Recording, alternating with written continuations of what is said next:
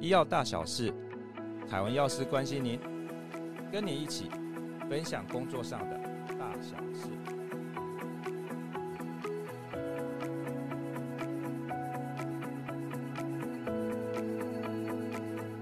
这周你工作顺利吗？心情愉快吗？期望你跟着我们医药大小事的节目，享受一个放松的夜晚，也祝您今晚有个好梦。最近我很喜欢一段文章，分享给我最亲爱的听众。人的磁场很重要，多与善良的人同行，让自己的内心充满阳光，多和勤奋的人携手，让自己变得自律，多和真诚的人同路，让自己的世界没有欺骗，多和正能量的人来往，让自己变得坚强，永远记住和优秀的人为伍，人生之路才能越走越远。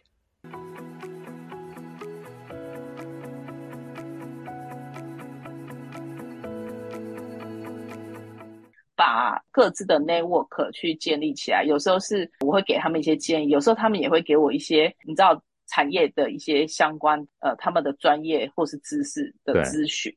所以其实这个工作就是我们讲，就是其实他同时在 given 的过程，我们也会收到别人就是你知道 taken 一些就是新的东西。所以我自己是算是蛮喜欢，然后我们都会互相帮助，然后互相分享彼此的 network。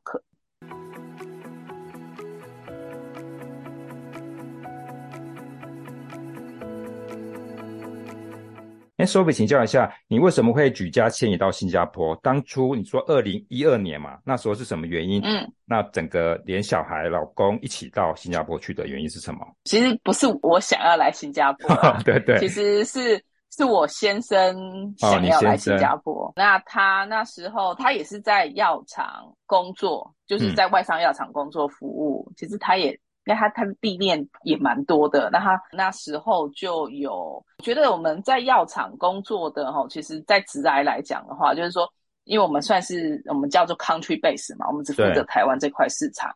所以如果有机会再往上的话呢，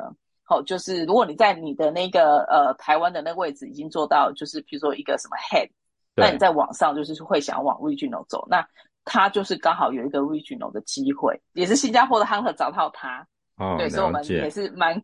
感谢的 Hunter 是真的是我们的贵人。哦，对。所以呢，那他那时候就拿了这个 offer， 但我记得我们决定的蛮快的。我那时候自己工作上也是遇到了一些都会有瓶颈啊，对，只是都还是继续克服它这样。那时候我遇到一个蛮奇葩的一个日本老板，就是反正就是日本派过来的。对啊，因为我们在外商嘛，外商就有外商的无法控制你的老板是谁，就是他就外派了一个。对啊，那我觉得真的也算是有蛮大的文化冲击吧。我讲一个很好笑的事情，他居然会在办公室放一个靖国神社的一个牌，真的、啊、就是那种就很扯，反正他就是一个很扯的，就你不要去碰人家。对，你不管怎样你就是很日本，他就一直要强迫我们接受一些日本的东西。好 anyway， 反正就那时候我也是在这个老板下面已经做了，就是我本来进去这家公司不是这个老板，就是才半年就换老板了，你知道吗？我们就是、我在他那边也就是想办法适应了1年多，听说是他先走还是我先走这样。所以你那时候在哪一家药厂？我那时候在诺华。哦，诺华 Sandoz 那时候嘛，对，所以你知道那时候一开始过去的时候是也是我学长找我的，那时候他是我的老板，结果后来他被调到中国去，然后就派了一个日本人来，这种事情，对，在外商就是会有这种事，对啊，所以我记得他那时候我就很鼓励他拿这个 offer， 然后我就说，快点你拿了我就解脱了这样，所以他拿了 offer 之后，我们很快应该。就离职大概1-2个月吧，我就离职到2个月，一个多月离完职就马上就搬到新加坡去，就把好啊宽宽的掉。那时候其实对，但那时候其实算是考虑的蛮快，就是我们的考虑点就是说，反正工作就是确定了嘛，那我就先辞掉工作。我那时候其实是先辞掉工作，对，因为我们大概有算了一下，其实那时候已经知道新加坡物价高了，所以我们就算说，他的薪水其实。就是等于是我们两个加起来还要高，就在台湾，对嘛，好，那我们就想说，哎，就算那边的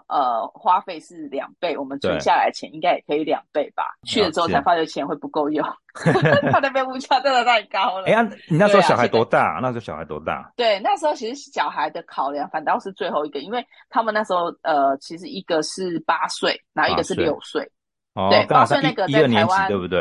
对对对对对，刚好读完2年级，所以过去的时间点也还算，就是说他们英文是一个瓶颈嘛，但是小孩子的那个适应能力比较好，算是适应就会比较快啦。对，但其实我女儿跟我说，她刚过去半年，她也都听不懂。哦，比手画脚就对了。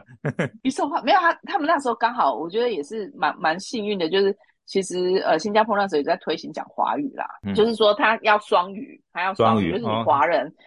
你一定要有一个你的母语，华人就是讲华语嘛，我们他们叫华语，我们就叫国语。对，然后印度人就是讲那个就是印度语，那马来人就是他们要修的母语就是马来语。他们在新加坡其实最大不同就是它有3个民族，对，那这3个民族就要种族和谐就对了，就待会可以跟你聊。考量点其实就是这样，我觉得其实反正过来之后，我觉得小孩的适应力都比我们好啦，我都还有经过一段不同的，对我来讲就比较大一点，就是身份上的转换。我本来在工作变没工作，我本来的朋友圈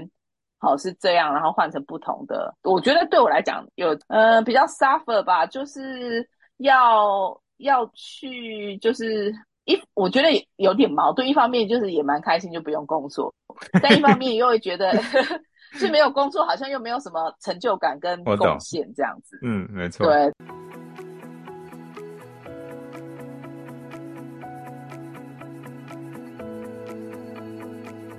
好奇的是说，就你之前在台湾跟新加坡啊。那我以一个家长的身份，因为我自己本身有两个女儿嘛，新加坡的教育跟台湾有没有不同的地方啊？以你的角度来看，有，就是新加坡他们是鼓励及早分级啦，就是我们讲就是残酷舞台就对了。对啊，他们小学6年级就有一个他们叫小六会考，对，就是在小学6年级的时候就要开始就考试，然后分又依你的分数。对，来分不同的，我们讲国中，对，就分数比较好的就读比较好的国中，就是然后分数比较一般的，他们国中有分4年制跟5年制，这样分哦，就是五年制，对的，5年制就是，然后课程也比较，他教的内容课程也比较简单，把4年拉长成5年教就对了，是这样吗？对对对，有一点像这样，然后东西也变得比较点，所以他的我们讲他国中。就他们叫中学啦，国中对，其实就有的人读4年叫 express，就是快速读4年，foundation，就是读基础，就是读5年，对，那他就是用时间嘛，那不要把那个压力，就是说你如果说你是读书理解是比较差的，那就是分5年把它读完。那读完之后，它最大差别跟台湾差别就是，中学完之后，它一样，它会再考个试。就是我们讲，就是他们，就我们有点像我们所谓的高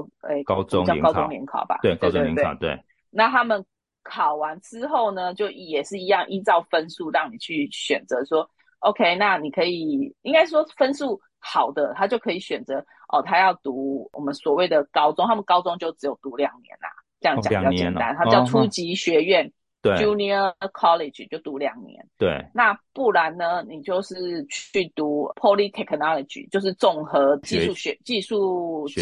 院，就有点像我们台湾的五专呐，对，或是高职，对不对？五专或是高职，没有高职又高职就是这是五专，因为他要读这个读3年而已。对对，读3年。好，然后他们的高中，因为他的国中就读4年嘛，所以他高中只有读2年，所以一样还是12年。对，去读考大学。那如果你是读这个 Poly 叫做综合技术学院的话，它里面就早就分科，它就提早分科，比如说你可以学产品设计，学电机，学是什么制药化学、生物护理、美容啊、汽修啊，对不对？没有美容汽修这个也有另外一个啊，真的美容汽修它算在他们叫 ITE， 就是就像你刚刚讲的高职技职。又不一样。对，就是比较手操作的，讲啦，偶趣类似这样啦，我们讲的这种。对对对，所以他们大概这样分级。那但是他提早分我自己觉得蛮好的，对，因为如果说你真的不是那么爱读书的小孩拿成绩，对对，你就及早去学一技之长或者分科， 对，有时候不见得是一技，有的是一技之长，有的是分科，你就是把你的时间放在你有兴趣的科目上面，因为你还是一样可以读大学，它还是一样，就是你3年毕业之后你再去依照你的成绩好，然后还有你当然他选的大学就会是跟他读的那个科系有相关的大学，对，他就是等于是那，或者是他读完3年之后他就直接去工作。其实新加坡大概7%-80%的人都是读 Poly 出来的。哦，真的啊，哦，他们不是所有人都去读，因为他们的高中叫做初级学院 college 的嘛，其实就是有一点像是就是还没有到大学啦，但是其实就是属于那一种，就是还是在读基础科学的东西。对，所以很多你读完 Poly 你已经有一个专业，那你就可以用这个专业其实去找工作，等于是去职场啦，对，找工作。那新加坡本来就鼓励及早进职场，哦，他们社会的观念是这样，他们好像16、17岁对不对？15岁、16岁就可以去打工了。哦，就是你还在读书，但你有放假的时候，他们都会有那种短期的打工。嗯，早点去社会你也拿，对啊，不然你在家都伸手牌啊，说读书有多难多难，你去上个班你就知道了。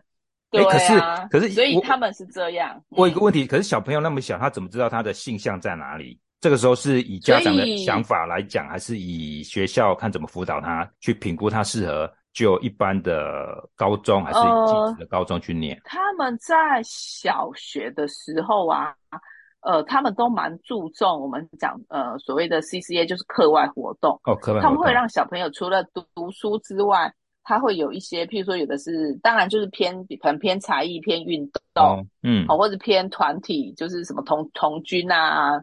这一种的，好，就让他们有本来就是比较均衡，就是不会全部只有读书这一块。哦，然后说他们读书真的也蛮压力的啦，我觉得他小学你知道有时候考出来的分数啊，嗯，可能考70几分就是非常好的哦，他不像我们一个要考100分，没有，他们超难的，他们难度很高，是不是？出了题目难度很高，难度很高，他把那个程度，就是他要用一份很难的考卷把区隔相关的程度，对对对对，哦，是，所以就是提早分级啦，所以变成说把小朋友的兴趣提早让他自己发现，让他适合是走纯粹学术的，或是走技职方向去走嘛，对不对？对对，而且他们其实读到大学已经是非常高的学历了。啊，所以其实会去读研究所的，都是要走真的研究路线。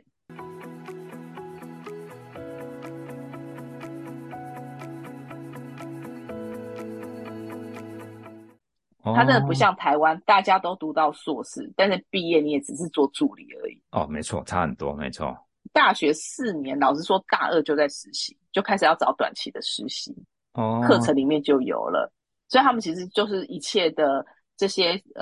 教育学程的目标都是要赶快进入职场就业。对，嗯嗯，就是他们希望学以致用就对了。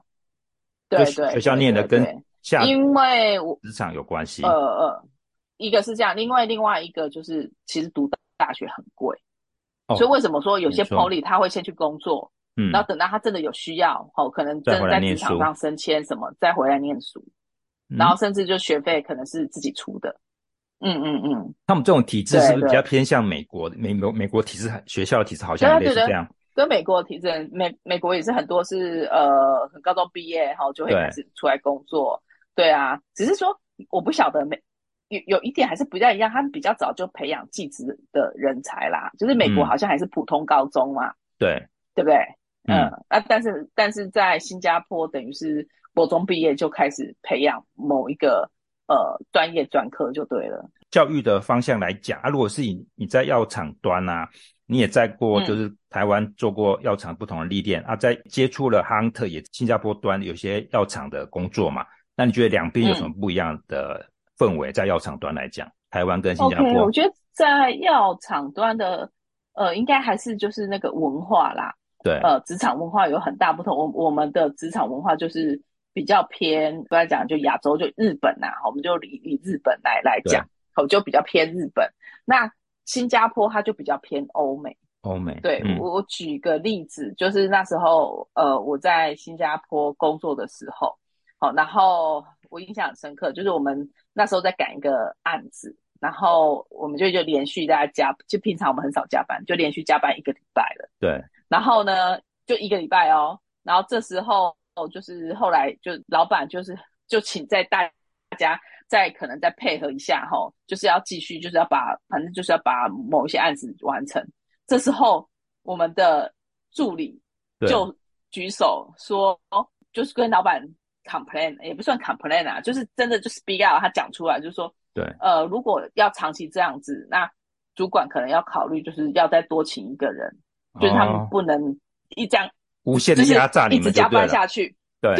那你知道我就是很认命的在那边做的那一个人，对，我想哇，这也太猛了，真的可以这样讲吗？直接跟老板这样讲这种话。最有趣就是老板的反应，老板其实是低声下气的说，对他知，还就好，他知道，但是就是请大家配合。那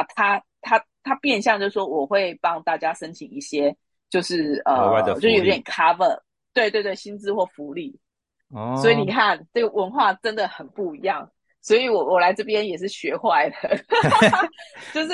台湾通常不太敢有任何的那个抗议，根本都不敢讲。所以有时候我在跟 Candidate 在聊的时候，他讲到一些他工作上遇到的一些状况，我都会鼓励他。其实像我以前遇到那个日本老板也是一样的，同样的那个文化冲突，因为后来就是有一些同事就是因为就以他的关系离开，那离开之后呢，就是我记得我们那时候有一个 HR 的，就是他说就要做一个礼拜而已吧，他就走了，然后他去在网上申诉就对了，去直接讲说这个老板齁，主要他几个点，就是你知道现在流行就是 Me Too 嘛，他还没到 Me Too 啦，但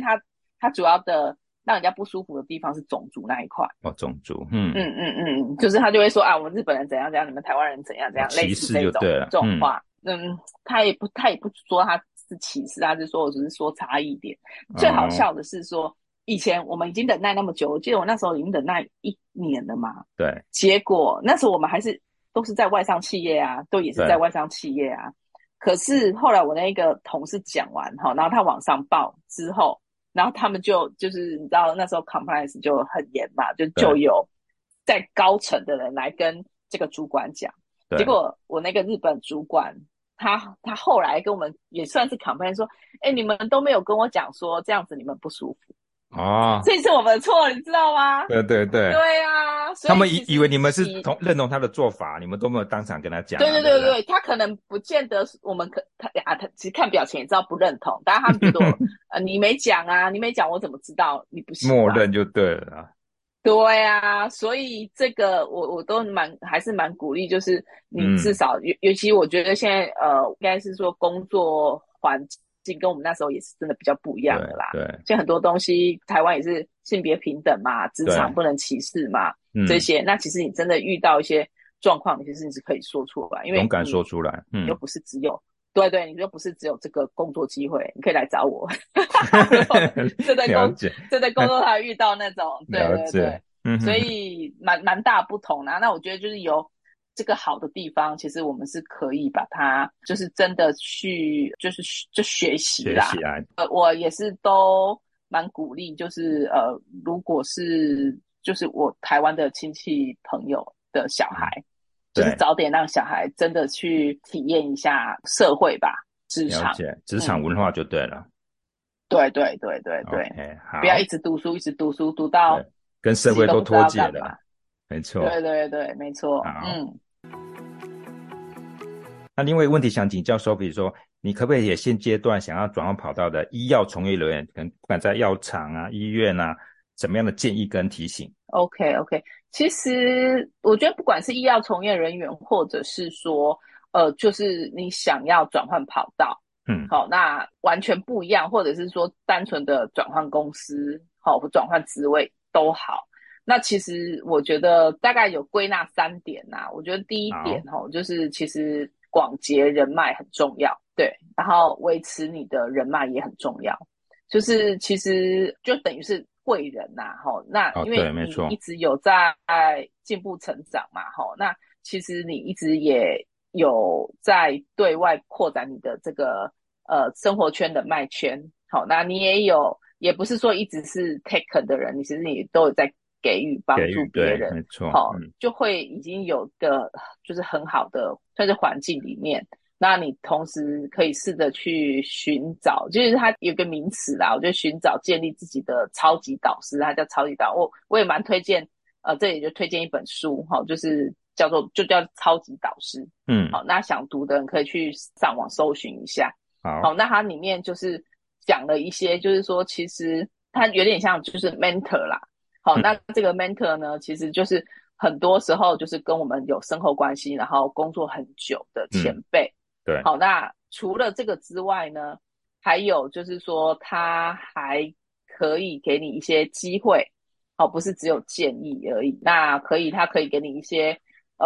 指导啊，好，他还可以为你创造一些机会，然后他也可以利用他的人脉来帮助，所以其实你在你的职涯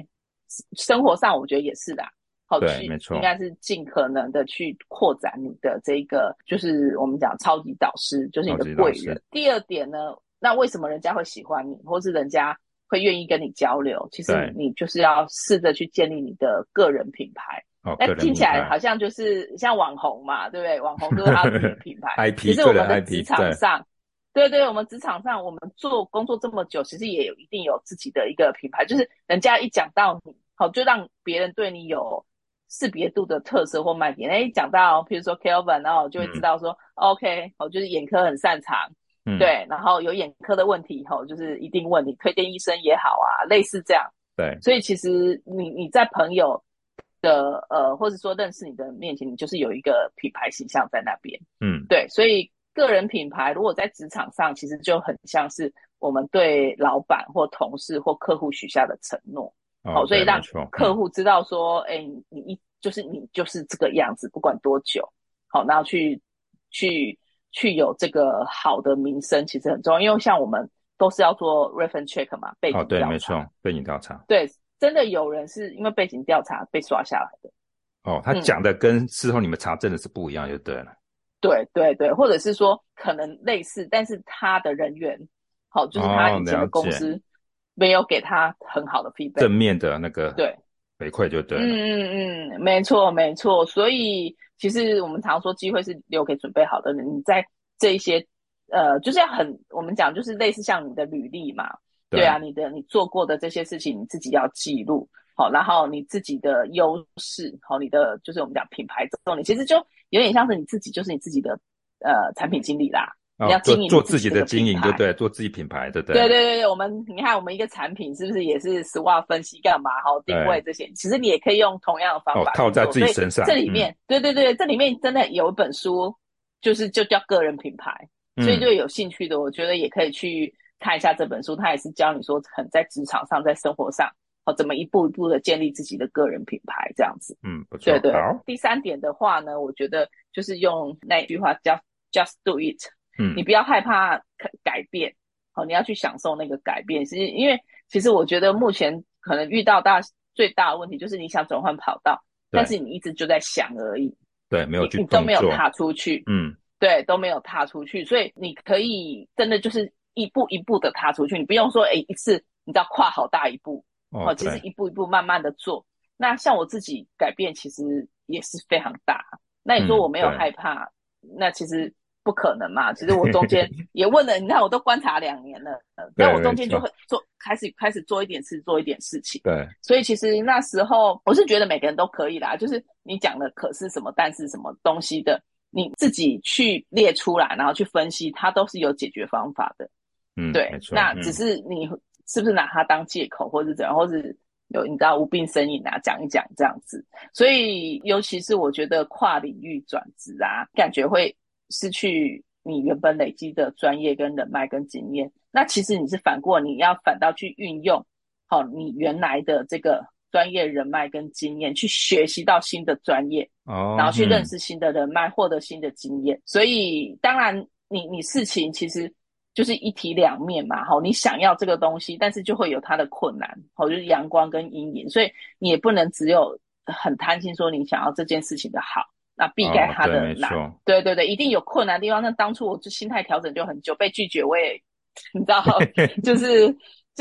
那个难过很久，对。可是就是用正向的思维来看啊，就像我现在其实对于那个日本老板我也是感谢的，哦，想如果没有当初他这样对你，你也不会转换跑道这么大就对了，对对对对，是我也不会转换跑道，或者说我也知道说以后我的每一个老板我都好珍惜，我就觉得他们超好的，哦，对没错对不对？其实想法不一样啦，心态就不一样，没错，对，心态就不一样。所以就最后就送大家一句就我自己很喜欢的话啦，我觉得就是你不要害怕，那你试了才会知道自己喜不喜欢，嗯，那如果你连试都不是，你自己就根本不知道你自己要做什么，哦，对没错，你自己热情在哪里，嗯，然后那从开始发想到计划踏出那一步，好，你已经比昨天的自己更进步了，哦，就是你要肯定你自己，嗯，你只要今天有这个想法，你已经比昨天进步，然后你今天的想法明天化成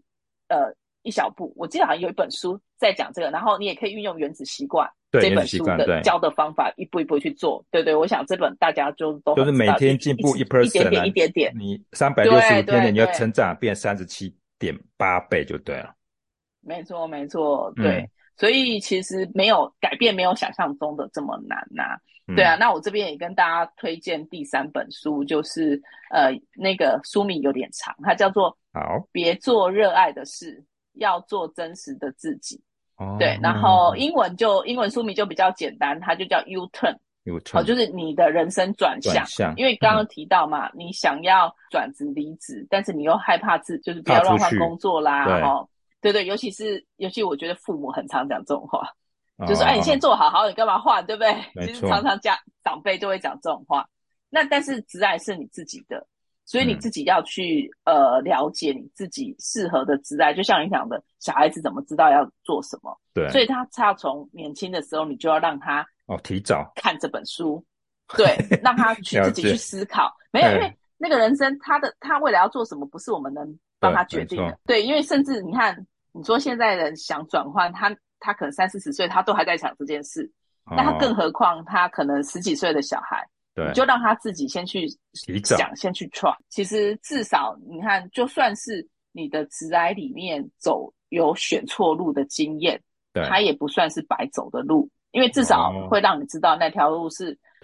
你不喜欢、不适合你的。对 对，越早越知道自己兴趣，修正的机会比较多，成本不用那么高。对对，现在职场这么长。你想生命这么长，大学才读4年而已，你工作要工作30年呢，所以你中间一定会有几年在转换，都是很正常的。嗯哼，对对对 ，OK， 嗯嗯。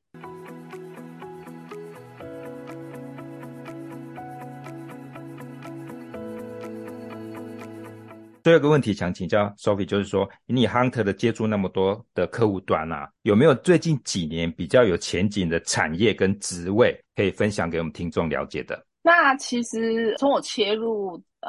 这个做 hunter 啦，大概前2年最夯的就是临床试验的这个产业跟职缺，其实真的蛮夯的。嗯，那其实到现在亚洲，因为其实只要是因为现在法规越来越严格嘛，所以在这一块，那他需要的专业也越来越高，因为这个金额都很高，所以一旦你评估错误或做错，你客户对会损失非常多钱。所以他们就会愿意花更高的钱去找更专业的人来做，就跟 hunter 一样啊，愿意花薪水不一样一定的金额去对对，去找有我们来帮忙找适合的人才，对，类似这样。所以在这一块临床试验的这个领域啦，那我觉得在台湾的这个生医的人员有一个很好的立基点，就是说他在台湾，他同时他们算是很弹性，就是 global 的 CRO 公司，对，他们都是在台湾都可以采 remote 的工作模式，对，那甚至说到regional 或 global 的 position， 台湾人都是有机会的，哦，对，你只要在这边够表现够优秀，那你甚至都不需要 remote 到不需要 relocate 到其他国家去，你用 remote 的方式你就可以做了。嗯，所以那几个职位，那我觉得一开始其实像submission， 就是他们讲的，就是starting startup 送件的这个 IND 送件的人员，对，好，然后另外呢 CRA， 好，就是临床试验的专员，对，好，然后甚至更资深一点的就是 CPM clinical 的 project manager， 对，好，都是蛮热门的职缺。我觉得在未来应该就是5到10年，好，这几个职缺目前来讲都比较难用 AI 取代啦。啊，对，没错。如果先怕的是这个的话，没错，对对对。那另外的领域的话呢，就是再生医疗啦。哦，那现在再生医疗就也真炒得蛮热的嘛。对对对，那其实也是很多就很多公司或是。很多应该说有投入这一块的研发，对，那这一块就比较缺专业细胞学的研究人员，就是动手做细胞培养的，所以你是喜欢做在实验室做的人呢，齁，其实你往这一块走也可以，就是如果你不是那么擅长说，哎，像可能临床试验，他可能还要跟人家互动什么的，那你自己就可以选择像这样子的职位。纯粹就研究就对了，纯粹就是实验室的，你就是帮人家做那个细胞培养，这个是蛮需要专业的，对对对，好，然后它也难以，就是目前来讲也难以说用机器啦，或者是就 AI 取代，对对对。那新药领域就是我们这一块，好，新药研发这一块，那。其实现在台湾就是专门往 CDMO 嘛，齁，这个方向就是我们所谓的那个帮国外大药厂做，应该是从研发代工，齁，然后到制造这样子的，算是一个就是有点全包的代工路线。对，那这一块呢，齁，其实它蛮缺的是 BD 的人员 ，business development， 就是去找大药厂。来合作，对对，事业发展找制药厂来合作，然后把这个有点像代工订单签下来，所以它有一点像我们所谓就是要去外面卖你公司的这个服务的人这样子。了解。所以这几个都是目前比较有前景的产业跟职位，对对对。然后再更新一点的就是就是 focus 在大分子生物药啦，还有就我刚刚讲细胞治疗的领域嘛，对。哦，然后还有一块，其实这一块。我也是观察很久，就是 MedTech， 就是智慧医疗啦。哦，智慧医疗，就是生医背景，对，结合 AI 创新数位科技。但这个对我来讲还真的都还蛮新的。对对啊，我也还在观察业界里面，就是当然这些很多都是从美国那边回来的。哦，美国回来。对，但是我是觉得台湾的生医背景的人其实是蛮多，但就是你自己可以。就是在学校读的时候，你就是去学习怎么样去结合现在最热门的 AI， 对，就是这些科技的方式去跟生意做结合，对，这个都是以后比较夯的一些产业的前景嘛，对不对？对，对，职缺，对啊，其实像我现在也都是像这一块就是比较，它有点像是高阶研发那一块，高阶。那我刚刚讲国际行销企划跟。这个国贸业务啊，齁，然后经营管理啊，这些其实都是人才，就是你要不就是专精，你要不就是需要通才，这两个都是对，看用你的个性，你去看 U-turn 那本书去评估之后，你可以自己来决定你想要往哪一条路走。OK，好。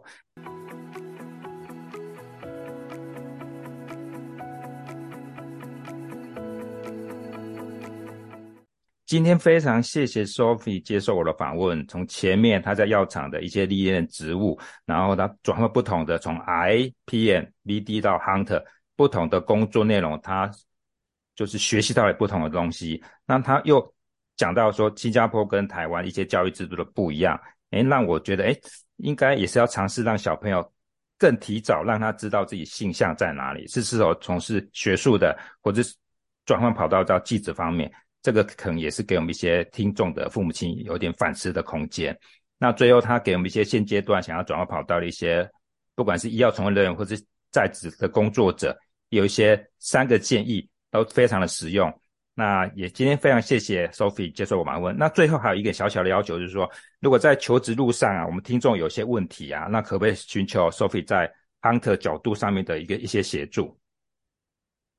当然可以啊，欢迎欢迎。其实我刚刚有一开始就有提到嘛，就是我也很希望大家的支持啦。我在 LinkedIn 上面我给自己的 promise 就是每个月要写一篇新的文章这样子。嗯，对，所以大家也可以到上面去看一下。我目前写到第6篇而已啦，所以大家可以去看一下，里面有都我蛮非常实用，对我都有看，也算对，就是有对，我觉得对大家有帮助的话，就是很好啦。然后